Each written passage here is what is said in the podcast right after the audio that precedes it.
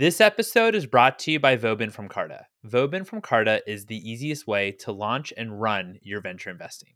They offer SPVs and fund vehicles for GPs at all stages of the journey, from your first syndicate to operating a multi million dollar venture fund. If you're interested in investing in startups, stick around after the episode where I chat with Gabriel Shin from the Vauban from Carta team, who shares his perspective and tips about how to start investing and how Vauban from Carta can get you set up. The link to Vauban from Carta's website is in the show notes.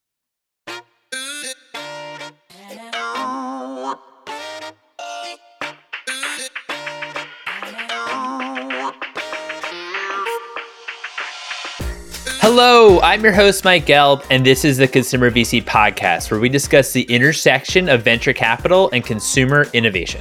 If you're enjoying the show, also subscribe to my newsletter at theconsumervc.com, where you'll receive all new episodes straight to your inbox and a weekly recap of all the consumer deals that are happening. All content and episodes are for informational and entertainment purposes only and is not investment advice. This episode is brought to you by Vauban from Carta. Vauban from Carta is the easiest way to launch and run your venture investing. They offer SPVs and fund vehicles for GPs at all stages of the journey, from your first syndicate to operating a multi million dollar venture fund. If you're interested in investing in startups, stick around after the episode where I chat with Gabriel Shin from the Vauban from Carta team, who shares his perspective and tips about how to start investing and how Vauban from Carta can get you set up. The link to Vauban from Carta's website is in the show notes. Our guest today is Deepak Shahdadpuri, founder and managing director of DSG Consumer Partners.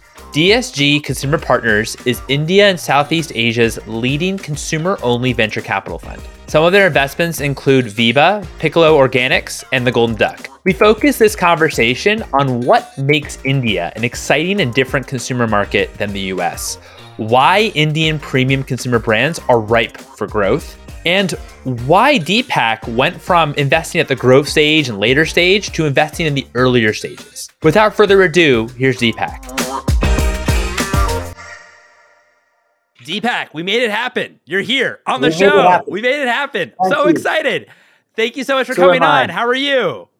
I'm very well today from a very rainy Singapore as I look out of the window. Uh, well, it's actually been very rainy here in Los Angeles too. We've gotten like, um, actually like crazy weather for LA, for LA, mind you, but um, but but pretty pretty crazy weather over the, over the past few weeks. Um, let's start from the beginning. Why consumer? What was your first consumer investment, and, and what kind of attracted you to? Um, I know it's a large category, but but but uh, consumer brands um, specifically. You know, I, I think you, you use the right word. I stumbled upon it as opposed to having planned to do it. Uh, I think the first consumer investment I ever made in a professional capacity, forget about some angel stuff I used to do, uh, was in 2004 uh, when I invested in what was then a a very nascent small startup, sort of uh, making wines in India. So it was a uh, uh, insurgent brand in the wine category. It was the third ever brand in India launched in the wine category, uh, and uh, it start, was started by a friend of mine. And uh, when so he's sort of born and brought up in India, went to Stanford, studied engineering, worked with Oracle in Napa, came back to India and said, "I want to do something different." And he said India is the third largest grower of grapes. So the grapes, the Thompson seedless grapes, which get exported globally, the green grapes we eat everywhere. And he says clearly there's climate that works. He went back to UC, uh, did a course on winemaking and, and viticulture, and realized that the geographic region and the soils were very good.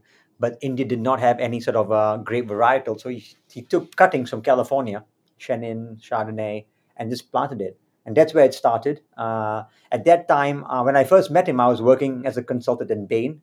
Uh, and then after after I left Bain, I joined a technology venture capital firm called Reuters Venture Capital. And my job was to make technology investments. So my boss sent me off to India. Uh, I met Rajiv.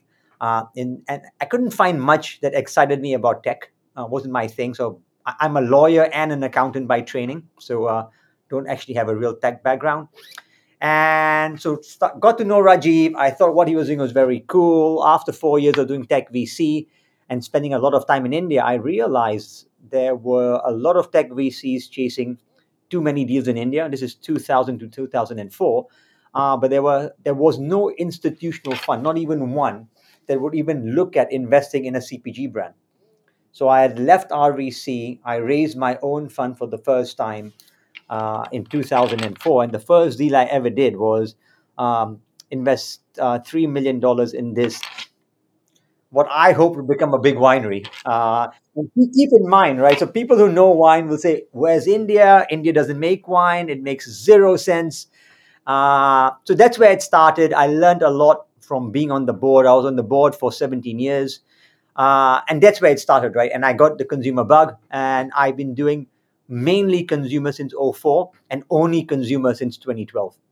Wow, that's that's awesome. Um, I love that story. So you kind of went to India, or your um, for the firm that you were working with, you were actually supposed to like make technology investments. You thought it was maybe oversaturated in, in tech when it came to India, and there was an uh, there's an opportunity within investing in consumer brands that no one was paying attention to, um, and so so you kind of shifted and pivoted. You ended up then starting obviously DSG um, as a result. Yeah, I mean, I, I, think shifting and pivoting is the wrong word. So in 04, I said there's something here. I said I don't know if it's going to be a full time career. Uh, so I, I, I, raised a small pot, a sort of small pool of money in 2004. We've made five investments over two years only in consumer brands. So we invested in Sula Wines, which is now a large market leading wine brand in, in, in, in, in India. It went public uh, in December. Very profitable, pays a dividend. It's now listed uh, on the Indian Stock Exchange. Um, I invested in a art auction house. Um, so think of Christie's or Sotheby's, but the equivalent for India called Saffronart. Uh, I invested in a company called Baker's Circle, which is uh, institutional B2B supplier of frozen bread. So we don't have a consumer brand. The thesis was we'll do institutional and consumer, uh, but the founder did such a good job in sort of institutional sales. So you, if you walk into a Burger King or a McDonald's or a Subway in India, uh, you're likely to be eating one of our products.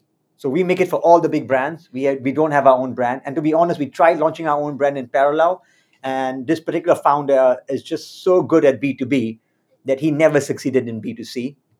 Uh, and we invested in a, um, a company called ClearTrip, which was at that point one of the two uh, Expedia lookalikes for, for, for India. Uh, there were two, uh, Make My Trip, and the second one was ClearTrip. So made four investments, all with consumer-facing brands other than Baker Circle.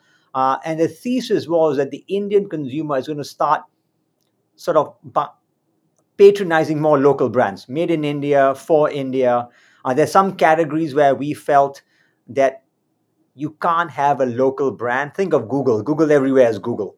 Um, but but for, for, for more traditional packaged goods, we thought the strongest brands would be Indian brands or, or domestic brands, whichever market you invest in, building for that demographic and that for, for that user base. That was the broad idea. It wasn't I'm pivoting. Uh, I had an idea. So we made four or five investments uh, in 04 and 05. Um, I then, and that was under a fund called Gem India, which I founded, which was a precursor uh, to DSG. Uh, two years into it, I was approached by a friend of mine who was setting up a, a sort of a mid market private equity fund he said, Why don't you join me? Uh, do your consumer, but do a little more. And uh, we raised $200 million. I then packed my bags. I was living in, in London in those days. Uh, I had never lived in India in my life. I was born and brought up in Singapore. So I packed my bags, my wife, uh, my seven month old son, and we moved to Bombay in July 2007. And I spent six years in Bombay uh, managing a $200 million sort of mid-market growth fund that did uh, consumer infrastructure, which my partner ran, and financial services, which I ran. So did that for six years. And this was the first time I was sort of lived in India full time. Uh, my son went to school there. Uh, my second child, my daughter, was born in Bombay. So six years of full time India, immersed myself, and really got to know India really well, as opposed to being a uh, someone living in in London visiting India every month. Uh, and those six years sort of validated what I hypothesized earlier on that the Indian consumer was coming of age, uh, GDP was growing, disposable income was sort of hasn't got to a point where there was a huge increase in discretionary spending, but you could see it coming. Uh, and half of my time in my six years was looking at consumer deals. Uh, fast forward to 2012, for very personal reasons, uh, my wife and I decided to move back to Singapore, uh, where my where I'm from, um, to spend time with my parents. Uh, so I came back to Singapore in 2012, had a chance to recalibrate, and decided to go all in. So by this time, the deals I sort of invested in in in 2004 and 2005, the travel company, the bake the bakery ingredients company, uh, Sula Wines had all exploded. They had all grown between five and ten x in top line, uh, and two of them had become the number one brands in that category in India. So that sort of validated my hypothesis. But keep in mind, these were 04 and 05 investments, and I was looking back in at December 2012. So these were six, seven, eight years into my journey. And that sort of confirmed the fact to build a consumer brand, it takes a decade. So got back to Singapore. Uh, I said, let's do this properly. Uh, so started DSG Consumer Partners. Uh, when we did this, we were the first fund in India, a first VC fund in India to have consumer in the name. Uh, there was no fund looking exclusively at at CPG or consumer more broadly. Um, some of my friends who run other venture funds question the thesis, saying, Deepak, you know, are you sure it's big enough or exciting enough to have a fund doing nothing but that? Uh, when do sort of my early backers who backed me in the 04 and 05 when I was doing my first bunch of consumer deals uh, raised a very small fund, only $12 million, uh, and then got to work. So, fund one was $12 million. Uh, we made 21 investments across three years. So, 2000, so 2013 to 2016, uh, 2013, 2014, 2015, on average, seven deals a year. Uh, and that was the start of DSG, was the first formal sort of portfolio. And since then, we've raised capital every three years. Uh, we raised Fund 2 in 2016, Fund 3 in 2019, and Fund 4 last year. So it's, it's, it's, it's grown since then, uh, but that's where it started. No, that's that's really helpful. That's really helpful. And I I would say, uh, you know, I guess backing up a little bit in terms of you had this insight where you thought the Indian consumer would invest in well, sorry, not invest, would would buy um, from Indian brands, from brands that actually were started and were homegrown in India. What specifically because uh, I know that you're an accountant, you work for Bain. You um, what specifically on was there a particular like metric or statistic that you were kind of interested in that you that kind of confirmed that okay maybe maybe this actually could happen, or or was it just like a um, uh, just like a hunch, or, or or or how did you think about that? I, I think let's simplify. Let's break it down into a sort of the demand and supply side. So whilst I was living in London and traveling to India, I saw an opportunity because there were a lot of gaps in the market, right? Because I would come, I was living in London, I would come to India on a business trip and I would go to the supermarket or to a store. I say, why can't I buy this? Why can't I buy that? This is what I need. And I moved to India full time with a young baby and then had my second child. Uh, and keep in mind, my wife and I had never lived in India before. We expected to find things at the grocery store, at the drugstore, at the pharmacy, which we were used to in, in Singapore and London. And suddenly, when you want to buy cold brew coffee, no one's heard of it. You want to buy you want to buy a hypoallergenic cream, no one's heard of it. You want Greek yogurt with lots of protein, they've heard of it, but you can't get it, right? So there was a clear gap in the market of products and services that we were used to in the West. The question then was so what? The fact that you don't get it here, do the, does the Indian consumer even care? Right. So just right. So what, what what what I then over those over those six years, I just spent time, got to make a lot of local friends, uh, and got to know India at least the urban India really well. I I I, I do not know rural India very well. Uh, India is 1.4 billion people. When I say India, my India is 300 million people who live in the 10 big cities, uh, who travel a lot, uh, many of whom go abroad to study, uh, many of whom sort of work around the world. I mean, you, you, live in the US, you've seen the number of Indian CEOs of the largest companies in the US. Uh, and Netflix and Spotify and technology and social media changed everything. The world became flat. So Netflix made sure that what you watch in LA is what I watched in Bombay the same day. Uh, same thing with Spotify. So information started moving very quickly.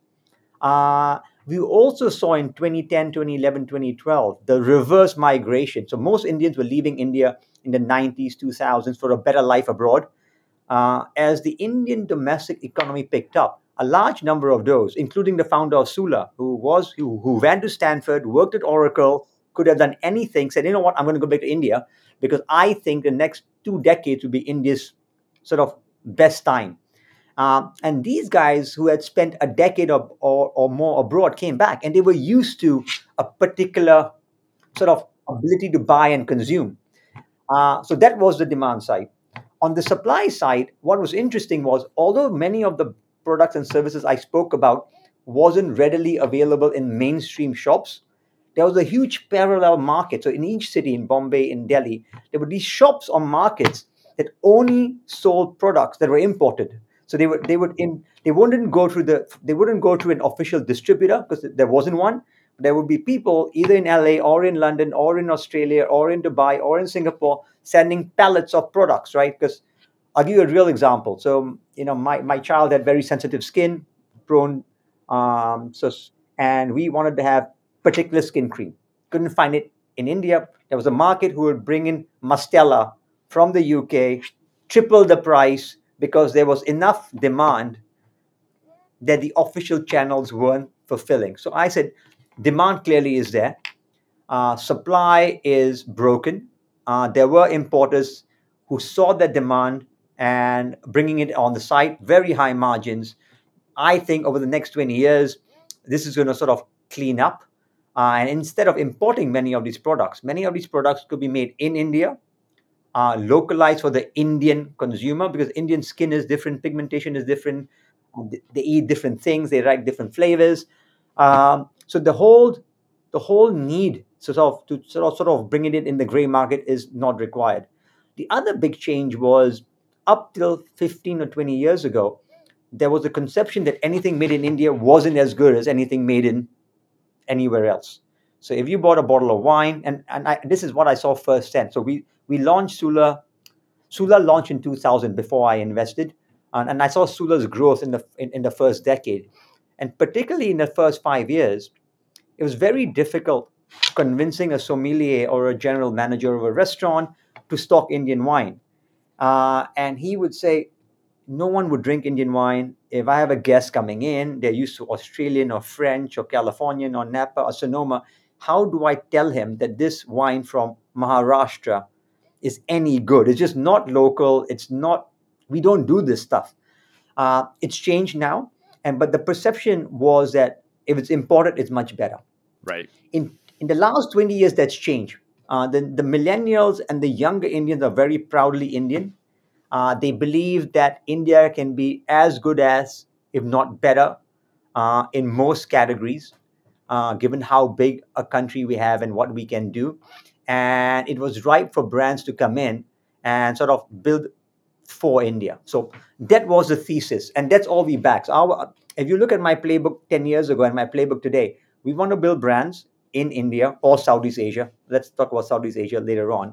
Uh, that is being built for the Indian consumer, that, uh, where India is big enough a market where we don't have to export anything. So instead of buying, I'm going to throw up a random example, right? Instead of buying Heinz ketchup because everyone knows Heinz, there should be no reason we can't build a brand of ketchups or sauces uh, made in India for the Indian consumer with the Indian palate and the Indian storytelling and the Indian brand. Okay, Heinz is not Indian. It's big. It's very visible. Uh, so that was the thesis, uh, and and and we said we can't compete with the Unilevers and the Nestle's on on price on everything. So let's enter the premium category. And why premium? Because the people in the premium segment, which represents two percent of India, were already buying imported imported items from the gray market. So they said we don't like the locally made ketchup or we don't like the locally made whatever. Uh, I'm going to buy products imported from the US or Australia from the shops I told you about and pay a high premium. So as we started DSG, we said let's back brands who are going to build products as good as the best products in the world, but make them in India and price them at a premium to any Indian made product. So we weren't going against the masses. We don't want to compete with the guys who are competing on price, but let's convince the Indian consumer that we are the best made in India product and we are as good as anything else you import. And let's build the packaging, the storytelling, and the price. So almost every brand we invested in uh, in the first five years, at the time of launch, we were the most expensive made in India product because to get that to position your product as the best in class, you can't be cheaper than something else. Okay. And these are the big fights I had with some of my CEOs and some of the head of sales of my companies because it's a Deepak. No one's heard of our brand. We are launching next week. And you want me to go to the retailer and the distributor and tell them this product that no one's heard of is more expensive than the current market leader. I said, yes, because we are much better than the current market leader. Do a blind tasting, show him the back of pack, no gunk, no colors, uh, real tomatoes as opposed to tomato and pumpkin and other flavorings, and and uh, let's see what happens. Right? There was a pushback. Uh, the retailer or distributor will keep. He'll buy one carton of 24, and we said keep it. Let's see what rate of sales you get. Let's see what the offtake is. If no one buys it, then you know no one buys it. Uh, if, if people buy it, just call us up and we'll uh, sort of send you a, a next case or a next pallet. And that's how we began it. Really small, educating the market, and in many categories, we even took a bigger bet, which was introducing a new category to India. Uh, because if you win in a category introduction play, you become synonymous with the category. Okay, what might go wrong is that the category may have no relevance in India, but we've done it for four, five, six, seven times. Um, uh, we've not always made it work, uh, but where it's worked, it's become literally. I mean, if you speak to anyone in India, uh, and ask him, you know, which is the best Greek yogurt brand, I'll be shocked if they don't say Epigamia because there was no Greek yogurt in India till we introduced it. No one understood what it was for the first two years. We spent a lot of time communicating what it was. Uh, fast forward today, if you're in Bombay or Delhi and you walk into any grocery store, there'll be 10 brands of Greek yogurt of every shape, size, form. Uh, but everyone, including our competitors, will say they wouldn't have been there if it wasn't for Rohan who created uh, Epigamia. No, that's that's really helpful and useful. So, what was it like um, going from investing in mid market companies? Like, what was, what was kind of like your average check size from um, from that standpoint? Moving into um, you know twelve million, uh, uh, twenty one investments, um, uh, investments in a in twelve million dollar fund, I imagine your check size was what like three hundred k or four hundred k average um, per one. So what was that kind of like, and and and and how did you kind of um, what was also kind of like your diligence process later when you when you started DSG Fund One? I, I think moving from Beacon, which is the mid market fund, to, to DSG was very different. But keep in mind that I had done, I've been doing venture investing as a principal uh, since 2000.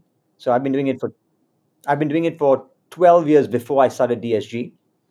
Uh, and prior to that, at Bain, I spent 75% of my time at Bain in the private equity group, uh, working on deals with TPG, KKR, Blackstone. So I've been exposed to investing from buyouts. Got it. All, all the, way, the, way, to early stage. Okay, okay, all the way to early stage before I joined the growth fund or before I co founded the growth fund. So having done that and after the growth fund, I then look back saying the the time I had the most fun, forget about everything else, right? I had the most fun in 04 and 05 when I was backing consumer founders, uh, many of them pre revenue, pre product. Uh, and Sula was the latest stage. Revenue was $3 million. Okay, I, I had been there when there was a team of anything between 1 and 20. Uh, I would sort of spend time, shoot the breeze with the founders I got involved in packaging, tastings, pricing, and I had a lot of fun. The fact that I made money was great. Uh, so I knew I could support my family by doing it, but I actually had fun. When I was doing my growth buyout stage in India for six years, every deal was you're right. Every check was between 10 and 15 million. Uh, every deal would have an advisor or a banker. He would pitch to 20 funds. Uh, there would be a process. There'll be a data room, and it wouldn't be one on one, right? There was no proprietary deal flow. Uh, I learned a lot, but I had no fun. It wasn't. It wasn't miserable, but it wasn't as fun as speaking to Rajiv at Sula. He had planted. You know, he had launched four varietals. The Chenin, the Sauvignon, and in those days, our reds were not of the quality they are today. They're really good today, and I'm proudly, happily drink them. But in the early years, the product needed a lot of work. Uh, and the labeling needed a lot of work. And, you know, those were the discussions I really enjoyed. So when I moved back to Singapore, uh, I was 43 then when I moved back. And I'd been working for 25 years. And I said, you know what? I've got another 20 years of really hard work in me and I want to do something I really enjoy. So DSG was designed as as a project. Fund One had no institutional investors. Fund One was family and friends, um, mainly the investors who backed me in 04 and 05. Because by this time, the Sula Wine, the Clear Trip, the Baker Circle had all. So that that original 04, 05, I, I, I put $15 million to work. I made about four and a half X. I given the money back. Uh, the investors were happy. Uh, and they said, Deepak, you clearly stumbled onto something in 04 and 05. You're doing it all over again. So we'll back you again. So that was how DSG started. Um, friends and family. There wasn't even one investor who hadn't known me for at least a decade in that fund. I didn't even try and pitch it to anyone. I'm like, guys, I've done it before. Uh, most of you were there on the original journey. Most of you were not on the growth journey with me because that wasn't what excited you. I'm coming back to do what I did in 04 and 05. 04 and 05 was an experiment. And this time I'm going to go all in. Uh, let's see what happens. It's 10 years later. Uh, I think India is more ready than it was initially. Uh, so let's do it. So walk me through a little bit investing in the early stages. Uh, you know, all the way from you know 12, uh, your first fund of 12 million, all the way up to your most recent, uh, um, excuse me, fund number four. Um, walk me through a little bit about your due diligence process. What what types of attributes does the company need to be at um, in order for you to be interested in terms of the actual size of the company? Okay, I mean let's split it up, right? So um, we invest in, I mean, well, let's call it seed or pre-seed, whatever you want, right? There's a category of companies where your product is not yet in the market, and you may not even have a product ready. Uh, and I'll give you the example of the first deal we did in Fund One. It's a company called Veeba uh, V E E B A. Uh, it's sort of it's sort of like a Heinz. It, it makes sauces and emulsions. Uh, it's a very big business now. But when I invested in Veeba, there was no brand name, there was no product. The company wasn't even incorporated. Uh, I had met the founder in 04 uh, when he was running another company uh, in the same space called Fun Foods. Uh, this was the same time as I made the Sula investment. I said, you know what? I think is there's an interesting category in the sauce space.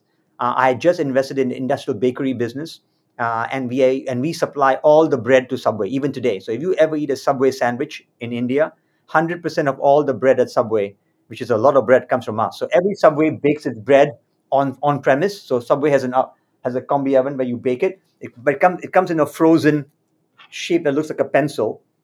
Uh, it's you proof it and then you and then you bake a bread. But that frozen dough comes from us. And in, as part of my diligence, when I did that deal in, in 04, was to go and speak to Subway.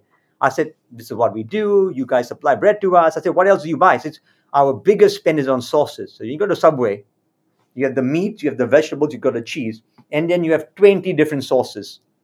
And I said, Great. You know, if you're buying a lot of bread, you're going to be buying a lot of sauces. So I said, Who supplies your sauces? He said there are only three companies in India. These are the three. I went to meet all three of them. Um, and in that process, I met Viraj, uh, who was in the same space. And I said, you know, can I invest in your business? His dad was running the business at that point. And they said, no, we don't need outside money. We are sort of bootstrapped from day one. We're profitable. Don't need your cash. Uh, three years later, the dad sold the business to Germany's Dr. Oetker. And prior to closing the sale, uh, I spoke to Viraj. I said, I, I said, I think you're making a mistake. You know, it's good money. Your dad will sort of retire on this, but I think India's consumption hasn't even started. It's going to be 50x in 25 years. So, but anyway, the transaction happened. Um, he had to go. He had he, he became the CEO of the business. Worked with the um, Dr. Oetker for three years, and then he left. When his non-compete ended, and we kept in touch. I said, you know, your dad's happy. He's retired. He's written a book. I said, what are you up to now? He says, well, he said, Deepak, I think you were right. It was way too early to sell. I said, let's do it again. I said, they were doing something very different. They were doing something mass market, very successful brand. Uh, why don't we do something solely focus on wellness, better for you? Same category. Uh, but as consumers become wealthy, they just want better quality, functional. It's like a lot of the guests you have on your on your on your podcast, right? Uh, and one, and I, I had many role models or many sort of uh, companies. I was sort of saying we could do a bit of this, a bit of that, uh, and one of them was Primal Kitchen. You know, sort of Primal Kitchen was very functional, but the whole idea was let's launch a range of products. And we said let's not do something that's already made in India on the shelf. So at that point, first deal, I said let's not go and compete with everyone on the shelf. You'll be the tenth sauce or ketchup company. So let's, let's launch a portfolio of products uh, that Indians already know, but they can't buy on the store easily. Uh, and by this point in 2012, Subway had become very successful. It's been in India for over a decade. Had hundreds of outlets. So everyone knew what Chipotle sauce was. They knew what ranch was. They knew what Southwest was. Uh, but you couldn't buy it easily. Uh, and if you could, they were imported from the US and it was very expensive. Uh, and because it wasn't brought in officially by a distributor, often the expiry date was a one month away. So we said Indians now know this category. They go to Subway a lot. But if someone wants to recreate a sandwich or a sub or a taco, they can't get this anywhere. So we, if you, if you look back, you can Google it. The first launch of Veeba, I think, was only seven SKUs and every SKU was new to the Indian market. The most common product we had was mayonnaise, but it was India's first ever 100% olive oil mayonnaise, uh, and it was made without egg. It was a sort of it was mayonnaise, but it was much better, uh, no gunk, only olive oil, uh, and that's how we started. And our products were, were by far the most expensive, and our packaging was very novel for India. It was sort of a um, not the tiny squeezy ones. It was a big because our, our products were chunky. It was a mixture of salad dressings and sauces. Uh, so that gives you an example of we sat down together, we had a hypothesis, we then spent two days trying to figure out what we call the company because I want he said Deepak, let's call it this. I said that's that's that's rubbish. And he so we then actually so I took him to Sula. So I said, why don't and Sula by that point had built a beautiful winery and a resort and a hotel, very Napa-like. So I took Viraj to to spend two nights with me at the winery. I said, Viraj, this is what Rajiv has built from nothing. Uh, he's now a very large business, very profitable. He's got a hotel, he's got a visitor center. And then we still spent, we, we couldn't come up with the name. and on the last day, as we were leaving the winery, and he said, Deepak, why did, why did Rajiv uh, call the business Sula? He said, well, Sula's his mother's name. So he just wanted to have a tribute to his mom. Then he said, Deepak, it's a damn good idea. So I'm going to call my next company uh, after my mom, which is Veeba. So we went back to Delhi. Uh, we then went to the registry of companies, registered the company, and then we spent a month driving around Rajasthan to look for a piece of land uh, to buy to build a factory. So again, so in that example, we it literally was business building with the founder. So there we look for a. It's all about the founder and the team, uh, and a coming together of minds on a category we think could be very big. So I would say that is 25% of what we do at DSGCP. Long way of answering your initial question of what do I look for in a deal. So we look for people who are excited to build a category with us. So that's 25%. There, the diligence is on the founder, either what he's done in the past. Uh, in, in, in Viraj's case, he had been in a very similar industry before. Uh, or and what the category is like today and our view of what the category category could be like 20 years from now. Uh, the next 25% of our deals are the companies incorporated he knows he wants to be in the pet business or he knows he wants to be in the uh, baby skincare business, uh, he or she, uh, but they haven't launched yet. There's no packaging. Uh, the brand, there may or may not be a branding. There have been one, two, there are four companies we've invested in in the last four years, three years, where companies incorporated, the founding team is there. They had a brand name, which we thought was awful.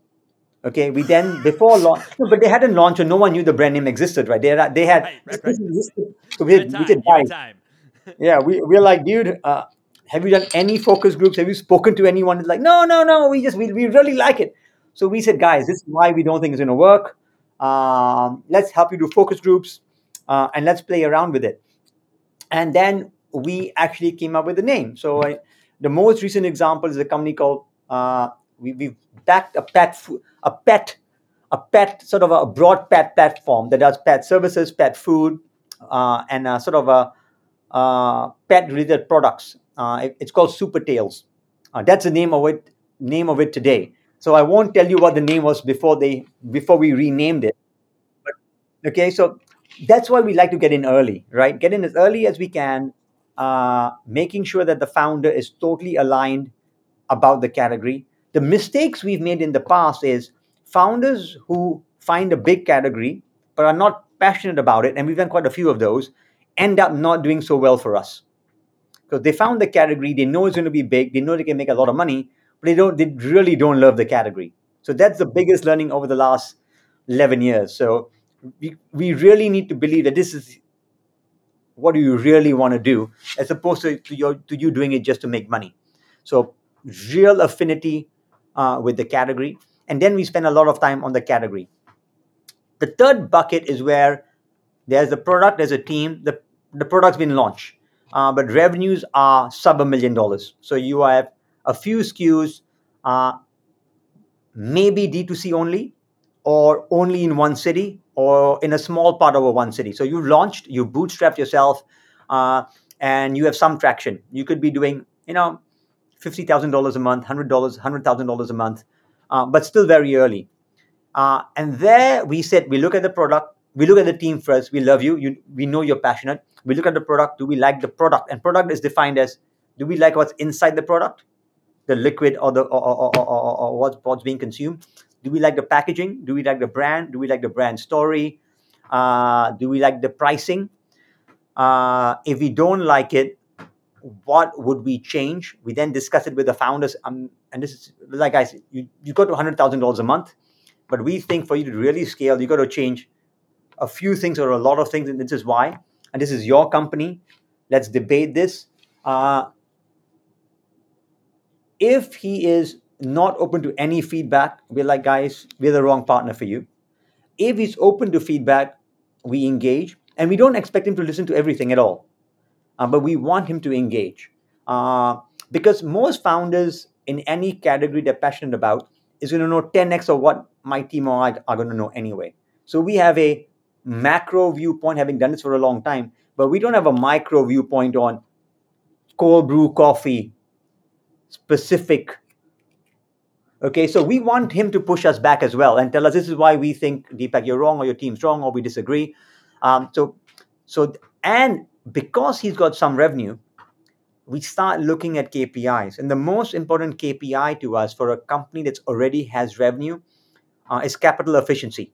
So, capital efficiency to us uh, is defined as total capital raised to date. It could be just the founder putting his money in, or, or, or some family and friends, or he may have done a seed round before us, raised, I don't know, half a million dollars, really depends. So, we look at capital efficiency uh, and that's defined as total revenue raised to date and your current ARR. So if you raised if you raised half a million today to bootstrap you to where you are, uh, and you're doing uh, hundred thousand dollars a month, means your ARR is 1.2 million. Means your capital efficiency is 1.2 million over half a million, which is 2.2. Got it. Got it. Okay, how well you've used capital you've gotten to date to get your business to where you are today. Again, it's a very powerful matrix, a very powerful KPI, uh, but it is very different for each business, each category, and and and and and sort of how capital intensive your business is. If you're capital light, you're more likely to have a higher, or you should have a higher capital efficiency. Uh, if you're like a manufacturing business like Sula or a Veeba, where you build your own factory from day one, that capital efficiency is going to look very different, right? So you got to Right. peel the onion Right. really back. R and D costs we- and like what you have you. Yeah. Correct. But we we spend an insane amount of time looking at capital efficiency. It's easier as the company gets bigger, uh, but at that early stage, early revenue, it's hard. And this is where we look at capital efficiency to date. And more importantly, if we are putting in the next million dollars, which means the total raise would have been the half a million before us and now a million, so one and a half million after you take our money, we need to be comfortable that before the next round of funding, you must be at an ARR of at least 3 million. If we feel our million dollars doesn't get you there, and therefore whoever looks at your business 18 or 24 months from now says, oh, you raised 1.5 million to date and you're only doing a million in revenue, you failed. Okay, so that's how we think about it. And the last bucket is businesses which are slightly larger. They're doing $5 million a year. Either we did not see them early on, or we passed on them, or we like them now. Uh, we look at everything, but their capital efficiency becomes even more important because you've been at it for five years. You raised two, three rounds of funding. Uh, let's see what that happens. And across the board, we, we, we, spend too much time on on um, on on margins. So again, we invest only in consumer. Uh, so we have a strong view of what a beverage company, uh, what a frozen company, what a chilled company should have at gross margins. Uh, and depending on whether you're direct to consumer or you're going to distributors or to retailers, you know, we know what each slice is taken by the distributor and the retailer and, and everything else. Right. Right. so Right. we need to make sure your general your gross margins are good, uh, and all all of this is before marketing spend, right? So if you are if you don't have enough margin because you don't understand it, or you're just trying to push revenue, and uh, and if your if your style of business is I'm going to grow top line and figure out how I make money later, is sort of scares us, and that's what happened in I think in you know 2019, 2020, 2021, we saw a lot of that because I've been doing this for 20 years. Uh, and it was always very sensible, right? Most founders understood the margin. I think what happened for a short window was that non-traditional CPG investors started investing in CPG.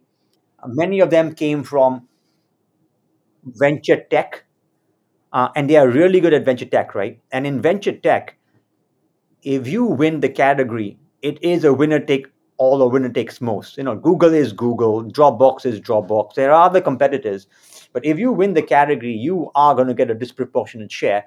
So you can go out and market grab uh, and sort of reap in the benefits later. In CPG, it's very different.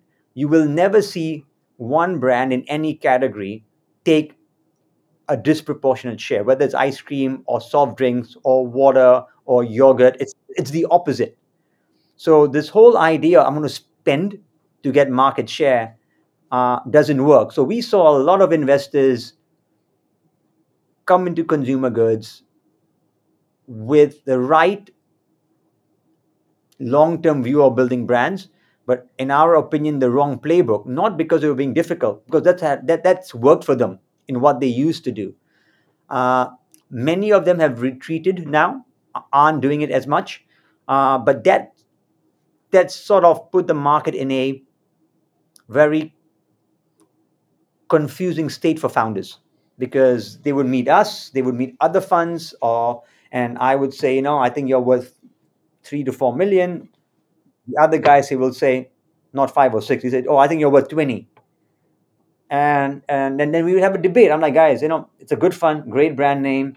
Uh, they've never done consumer before. You know, we do we do consumer. They're they- they're really good. They can help you with the website and optimization, and they know everything on UI. Uh, but they can't get you into Whole Foods or the Whole Foods equivalent, or they can't get you into retail. Uh, and take your choice, right? If you're more traditional like us, come with us. Uh, if your product or service is very D2C, where you don't ever have to touch physical distribution, uh, maybe they can help you. I don't know. Right, right. Right. Well, and it's also so few. I mean, I've I've I have a few thoughts on that. I'm going to sound like a broken record because because I say this a lot about uh, tech firms coming into consumer. I think that what's been lost a little bit in the 2010s is for the case of you know D2C brands, digitally native brands, is um I sometimes I feel like tech investors thought of them as technology businesses, whereas they're rather using the technology as a distribution um, for distribution, as opposed to the business ultimately is a consumer product, right? It's not actually a, a technology business, and so um, and and and evaluate by how these brands are being valued are like a technology business, which is very very quite different when it comes to um, the multiple um, multiples and, and and evaluations that you can achieve of tech. So kind of just reiterating what you said, um, and and totally agree that it, that it's been a um, a difficult time because what that could lead to is, is many bridge rounds, down rounds, which ultimately are um, recaps. Ultimately, just are not very good for the business. So, um, so that can be pretty painful to go through if you make the wrong decision. Absolutely. Uh, again, I think, and again, no one knew, right? So I, I think it was, it's good they tried uh, because it may have worked, uh, but it isn't working. It isn't working. I think some have done a better job than others because you know there are some consumer brands which is tech centric uh, and technology can make a huge difference. Um, they're better off where gross margins are much higher and D2C maybe could work for longer. Like skincare has gross margins of 80 to 85%. Food and beverage does not. There's enough margin in 85% to sort of do more D2C. But again, going back to first principles, irrespective of how your initial go to market is, our view is to be very successful. And our definition of very successful is is your brand strong enough that uh, Nestle or a Unilever or a L'Oreal or a Mondelez or Mars would like to buy you? And they are out. So I spend a lot of my time meeting global and regional CEOs of all the companies I mentioned at least once a year, if not more. Uh, and most of them know me, at least in the region personally. Um, and they want to see the, the the fundamental belief is you need to be where your consumer is. When you're small and you are bootstrapped, you find the most capital efficient way of getting discovered. So think of any consumer brand. You create a product, it's great, or you think it's great. No one knows you exist. You're brand new, right? So you start. How do you get discovered? Okay, you can get you can, after you get discovered. How do you get someone to try you? After someone tries you, is if they try you and they don't like you or the experience, then there's something wrong with the product market, product market fit, whatever it is. But assuming you do that well, then you need repeats. So again, you want to optimize the cost on the discovery and the trials. So maybe tech, maybe social media, maybe technology can help you. Uh, I started the first 10 years doing mainly food and beverage. And our idea was the best way to be discovered is be close to where the consumer buys that product so we'd, we'd show up on the aisle and do sampling. So you do two things: you get discovered, and you get trialed at the same time. Okay, because if you if you're selling a new yogurt and you stand by the yogurt aisle saying, "Please try this yogurt. It's a Greek yogurt," and he'll say, "What is Greek yogurt, man? We've been having yogurt in India for hundred centuries. You know, it's it's, it's it's an Indian thing. We're like, just try it. It's different. This is why it's different. You know, that has four grams of protein. Ours has nine grams of protein it's a different occasion. So for Epigamia, not only did we have a new brand, we said we can't because Indians eat yogurt three times a day with a meal. We're like, how do we sort of avoid the confusion? So we actually created a new occasion for the Indian consumer, which is if you're eating yogurt as breakfast, lunch, or dinner, which is when it's mainly consumed, unlike the West, then please buy traditional yogurt or curd. We are Greek yogurt, it's a snack. So this is what you do post run, pre run, after after the gym, pre yoga. Uh, so we said different occasion, and it's high protein, and we sold the function and occasion, so that the consumer wasn't confused. Uh, and, and it worked really well for us. And most of our success stories were samplings because it, it, it, it's the most cost effective way of discovery and and trial. And COVID happened. Yeah. And you, you can't sample. You can't go to a supermarket. And that's when we said, you know what, you don't have a choice, right? Social media, uh, send pamphlets, let's figure it out. When it comes to, and, and, and in food and beverage, when someone tries it, there's an instant reaction of whether I like it or not, taste wise. Uh, and if they pick up a couple to buy, you know there's some traction. Uh, for some products, you can't get instant feedback, right? For example, in skincare, if we make a claim that if you wash your face every day with this, the wrinkles are going to go away and you look better, you need to wash it for a month. So we said, even if you are at the aisle and sample it, there's no way anyone's going to know if it's effective or not. Okay. So in that category, we said you may not need to sample on premise because that person washes his face at home, not in public.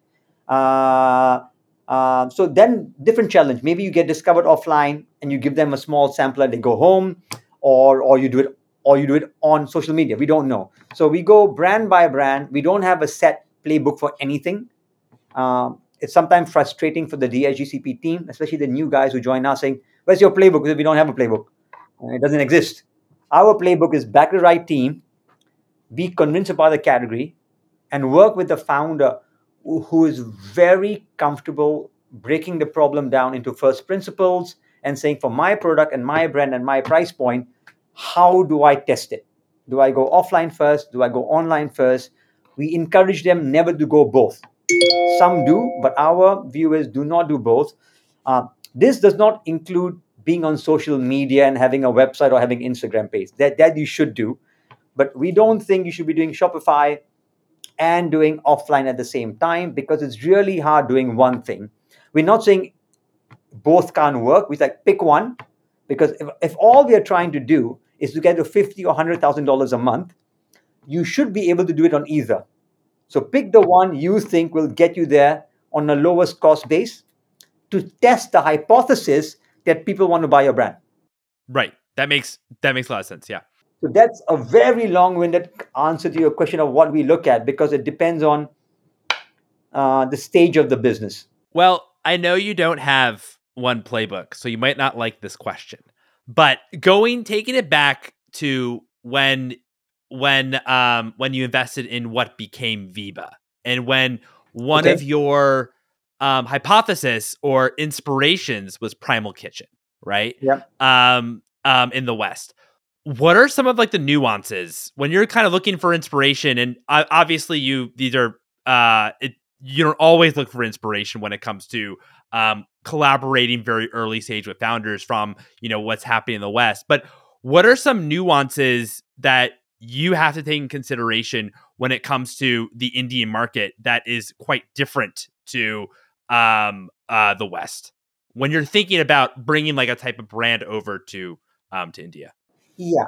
So we don't think of bringing a type of brand. We are asking ourselves, how does a brand, whether it's in the US or anywhere else, could be any market, how does a brand enter a and unlike India, where many categories are are still blank, you can launch in I mean, 20 years from now, I don't think many funds are going to say, oh, we launch India's first Greek yogurt or first cold brew coffee because it's just never going to happen, right? Because every category is going to be filled.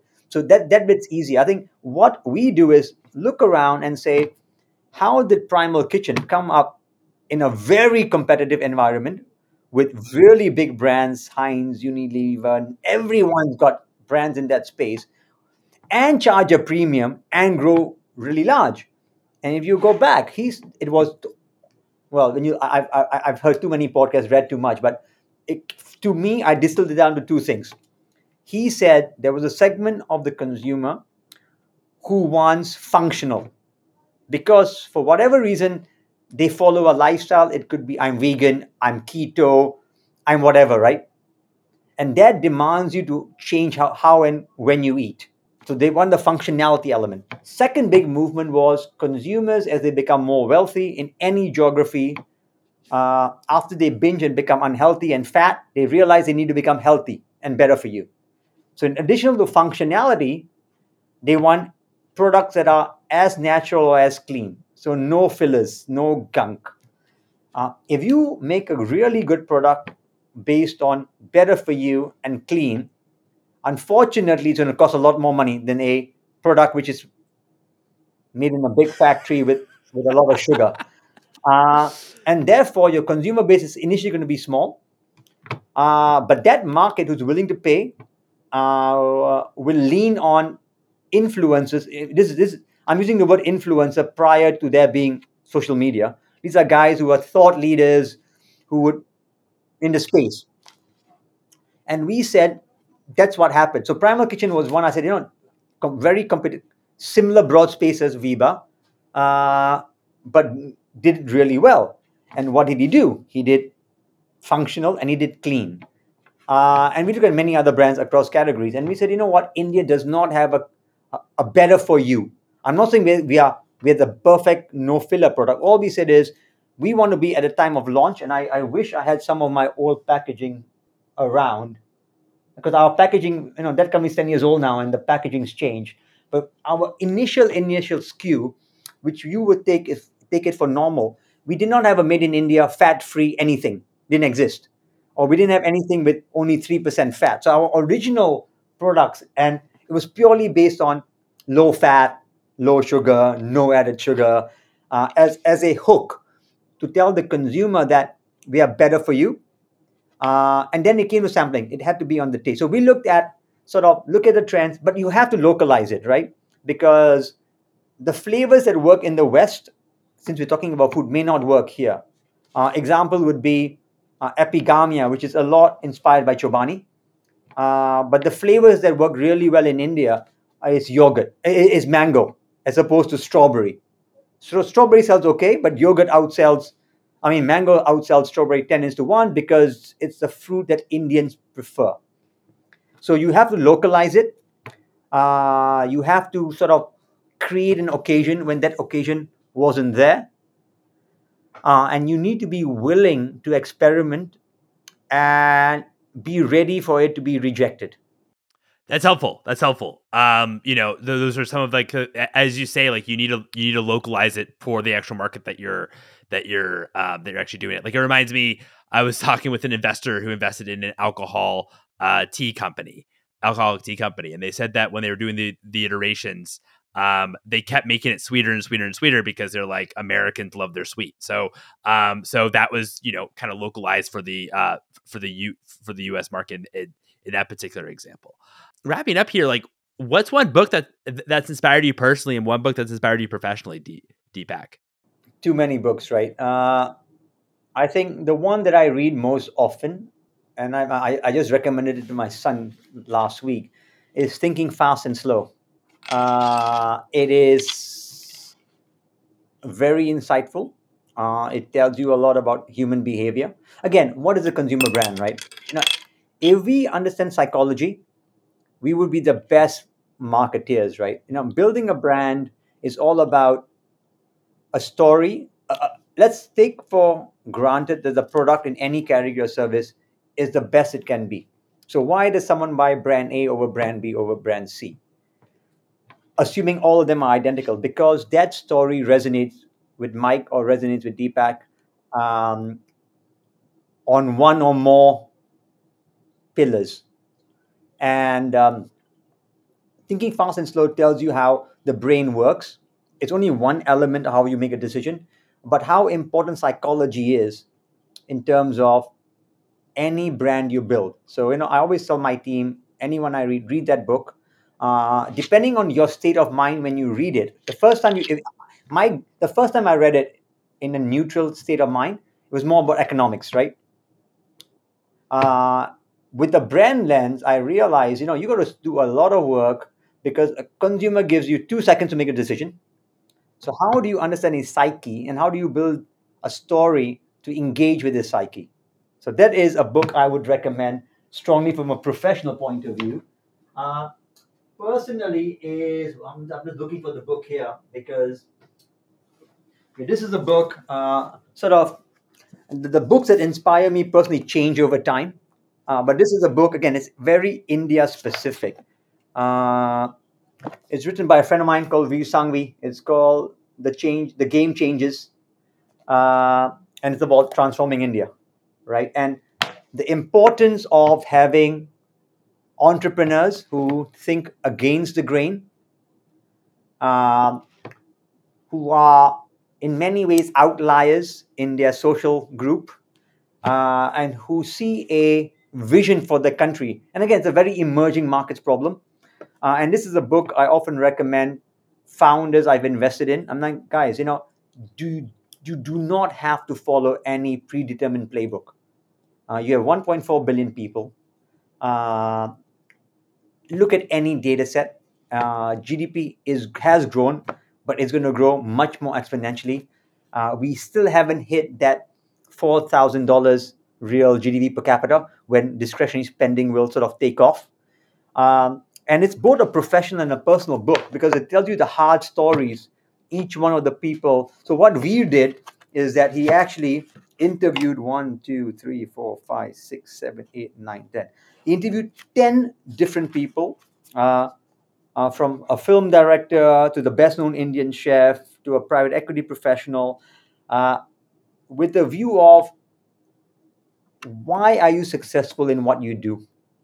Okay, so it's got a personal element of you know you really need to think against the grain you really need to push back when everyone says it's not going to work uh, and, and and it resonates with me in my most successful founders if i think of Rajeev Samant at, at, at, at Sula, if I think of uh, Rohan at Epigamia, if I think of Viraj at Veeba, I, I know for a fact, I've been in the room when people said, you can't make wine in India. Even if you did, no one's going to buy it. Uh, even if they did, you will never compete with anyone else, right?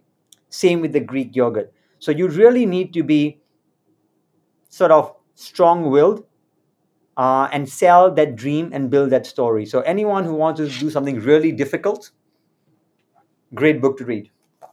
Okay, cool. No, really appreciate that because you're the only person that's mentioned uh, the game changers. So you're very original, Deepak. Um, I think we've had, th- uh, I think we, we've had a few past guests mention uh, thinking uh, fast and slow. So really excited to add that to our book list, uh, the game changers. Uh, Deepak, this was so much fun. Thank you so much for your time. I'm glad it, it sort of happened, and I am gonna make sure I ping you before I come to LA so that I see you. Please do. Life. I will. That'd be great. Oh, that'd be that would that, that that'd be great. That'd be great. Um, thanks again, Deepak, so much for taking the time. Thank you. And there you have it. It was such a pleasure chatting with Deepak. Deepak, thanks again for coming on the show. Gabriel, thank you for joining me today. How are you? Yeah, really great. Uh, thanks for having me, Mike. No, it's a really, really appreciate it. So, when someone wants to invest, whether they've started their own fund, they're an emerging manager, or they and they have LPs, or whether they're an angel investor, how do they typically get started? What should what should they be thinking about? Yeah, that's a great question. So, yeah, our platform makes it easy for people to pool funds together and invest in early stage startups. There's a number of reasons uh, someone would use, you know, SPVs or want to create a venture capital fund.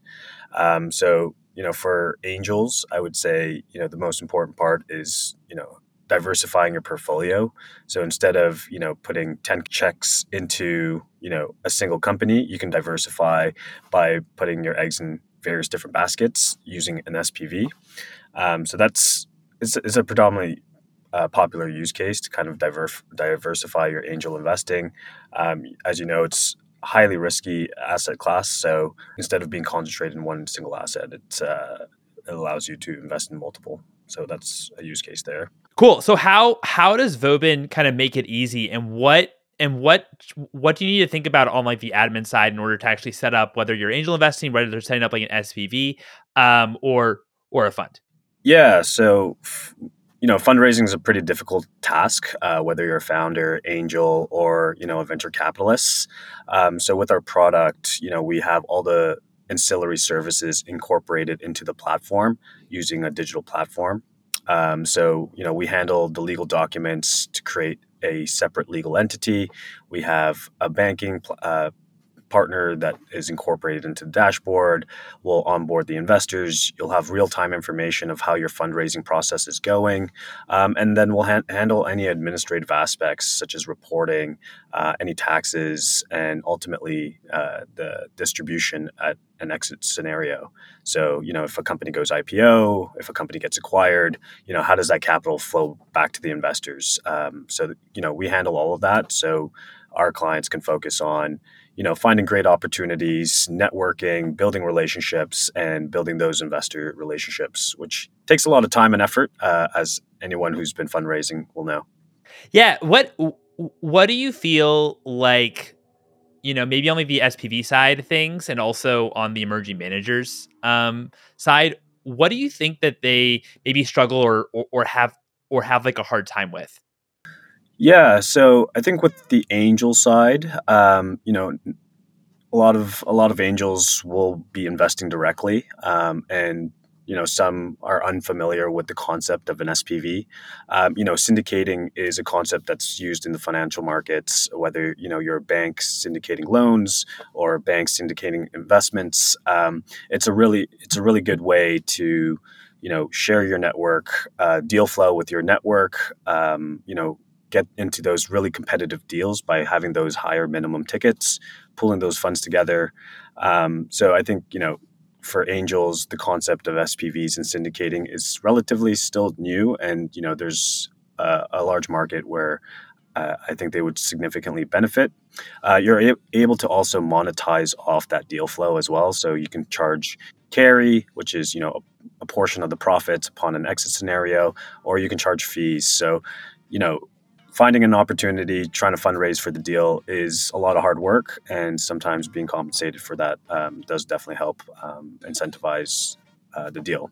For emerging fund managers, it's a really great way to start building your track record. So, you know, one when you're talking to LPs or you know investors, one of their strategies uh, is you know um, how do I get some co-investment opportunities uh, or direct investments? And so building that relationship, showing your deal flow, um, allows you to build those relationships with those LPs to ultimately in- invest into your funds. Um, additionally, it's a really good way to kind of show you know your track record of you know the companies that you've invested, where the ability to fundraise, getting access to those top deals, and then going out to the market and you know showing a track record of you know your resume. Um, so it definitely paints a better picture than you know saying you know one day I want to be a VC fund manager and not having anything to back it up with.